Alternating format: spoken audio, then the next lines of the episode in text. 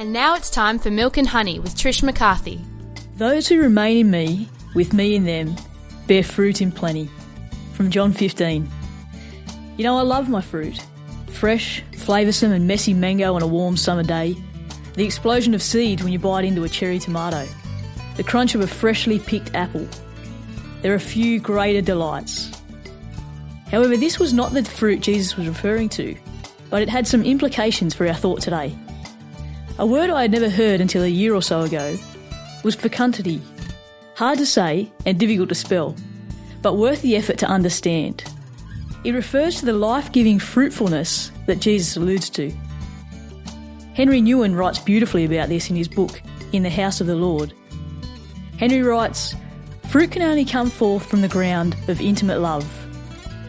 They are not made, nor are they the result of a specific human action that can be repeated, neither predictable nor definable. Fruits are gifts to be received." Wow!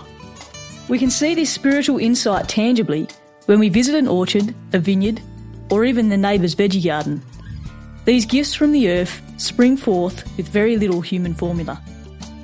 In the same way, the fruits of the Spirit, such as joy, peace, kindness, goodness, are not something we can produce by human systems and programs, formulas and striving effort, but are always experienced as true gifts, often surprising us in daily life when we least expect it.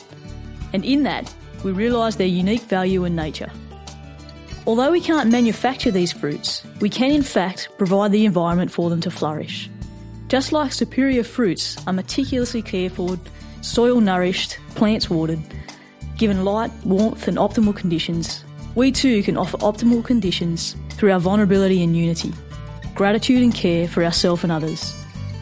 I invite you today to look at ways you can create optimal conditions for the fruit of the Spirit to grow in your life, through your vulnerability and trust of God and others, through gratitude, which is characteristic of true receptivity of a gift, and care, which entails attentive maintenance and tender provision for our needs and those of others.